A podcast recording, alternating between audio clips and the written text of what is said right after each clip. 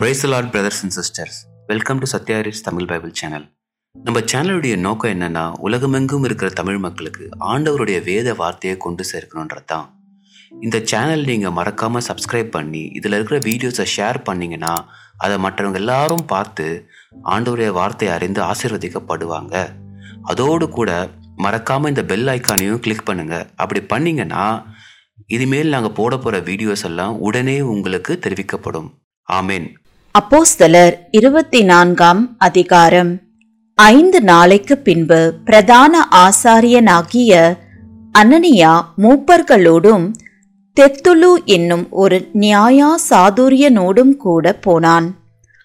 அவர்கள் பவுலுக்கு விரோதமாய் தேசாதிபதியினிடத்தில் பிராது பண்ணினார்கள்.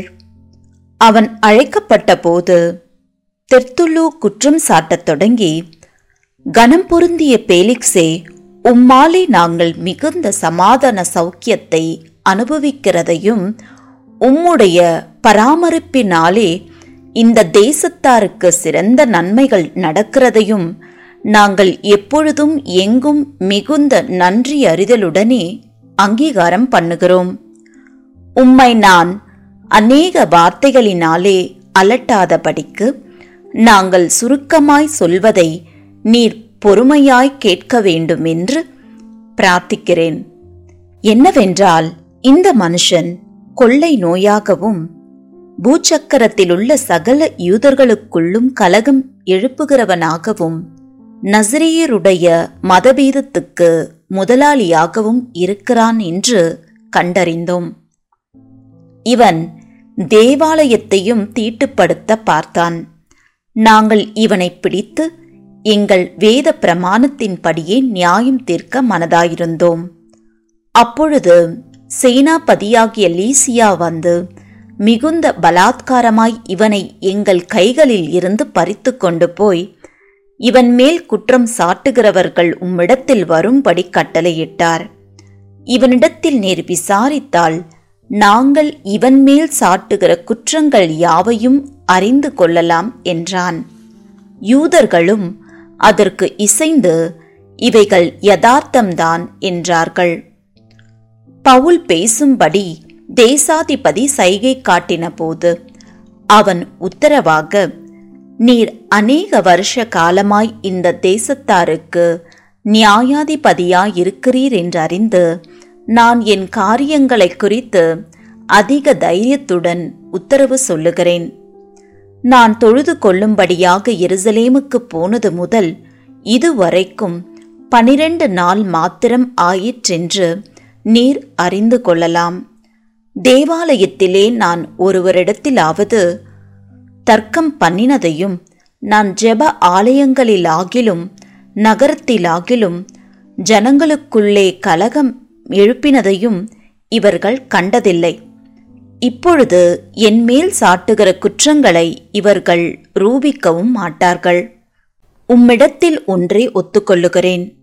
அதென்னவென்றால், இவர்கள் மதபேதம் என்று சொல்லுகிற மார்க்கத்தின்படியே எங்கள் முன்னோர்களின் தேவனுக்கு ஆராதனை செய்து நியாய பிரமாணத்திலேயும் தீர்க்க தரிசிகள் புஸ்தகங்களிலேயும் எழுதியிருக்கிற எல்லாவற்றையும் நான் விசுவாசித்து, நீதிமான்களும் அநீதிமான்களுமாகிய மரித்தோர் உயிர் தெழுந்திருப்பது உண்டென்று இவர்கள் தேவனிடத்தில் நம்பிக்கை கொண்டிருக்கிறது போல நானும் நம்பிக்கை கொண்டிருக்கிறேன்.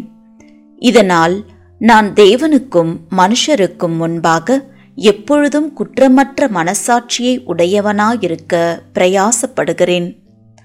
அநேக வருஷங்களுக்கு பின்பு நான் என் ஜனத்தாருக்கு தர்ம பணத்தை ஒப்புவிக்கவும் காணிக்கைகளை செலுத்தவும் வந்தேன். அப்பொழுது கூட்டம் இல்லாமலும் அமளி இல்லாமலும் தேவாலயத்திலே சுத்திகரித்து கொண்டவனாயிருக்கையில் ஆசியா நாட்டாரான சில யூதர்கள் என்னை கண்டார்கள். அவர்களுக்கு என் பேரில் விரோதமான காரியம் ஏதாகிலும் உண்டாயிருந்தால் அவர்களே இங்கே வந்து உமக்கு முன்பாக குற்றம் சாட்ட வேண்டும். நான் ஆலோசனை சங்கத்தாருக்கு முன்பாக நின்றபோது அவர்கள் யாதொரு அநியாயத்தை என்னிடத்தில் கண்டதுண்டானால் இவர்களே அதை சொல்லட்டும். நான் அவர்களுக்குள்ளே நின்றபோது மரித்தோர் உயிர்த்தெழுந்திருப்பதை குறித்து இன்று உங்களாலே நியாயம் தீர்க்கப்படுகிறேன் என்று நான் சொன்ன ஒரு சொல்லி நிமித்தமே அன்றி வேறொன்று நிமித்தமும் குற்றம் காணப்படவில்லை என்றான். இந்த மார்க்கத்தின் விஷயங்களை விவரமாய் அறிந்திருந்த பேலிக்ஸ் இவைகளை கேட்ட பொழுது, சேனாபதியாகிய லீசியா வரும்போது உங்கள் காரியங்களை திட்டமாய் விசாரிப்பேன் என்று சொல்லி பவுலை காவல் பண்ணவும் கண்டிப்பில்லாமல் நடத்தவும் அவனுக்கு ஊழியம் செய்கிறதற்கும் அவனை கண்டு கொள்ளுகிறதற்கும் வருகிற அவனுடைய மனுஷர்களில் ஒருவரையும் தடை செய்யாதிருக்கவும் நூற்றுக்கு அதிபதியானவனுக்கு கட்டளையிட்டு அவர்களை காத்திருக்கும்படி செய்தான். சில நாளைக்கு பின்பு பேலிக்ஸ் யூத ஸ்திரீயாகிய தன் மனைவி துருசில்லாளுடனே கூட வந்து பவுலை அழைப்பித்து கிறிஸ்துவை பற்றும் விசுவாசத்தை குறித்து அவன் சொல்ல கேட்டான். அவன் நீதியையும் இச்சையடக்கத்தையும் இனிவரும் நியாய தீர்ப்பையும் குறித்து பேசுகையில் பேலிக்ஸ் பயமடைந்து, இப்பொழுது நீ போகலாம், எனக்கு சமயமான போது உன்னை அழைப்பிப்பேன் என்றான். மேலும் அவன் பவுலை விடுதலை பண்ணும்படி தனக்கு அவன் பணம் கொடுப்பான் என்று நம்பிக்கையுள்ளவனாயிருந்தான். அதன் நிமித்தம் அவன் அநேகம் தரம் அவனை அழைத்து அவனுடனே பேசினான். இரண்டு வருஷம் சென்ற பின்பு பேலிக்ஸ் என்பவனுக்கு பதிலாய் போர்க்கியுபெஸ்து தேசாதிபதியாக வந்தான். அப்பொழுது பேலிக்ஸ் யூதருக்கு தயவு செய்ய மனதாய் பவுலை காவலில் வைத்துவிட்டு போனான்.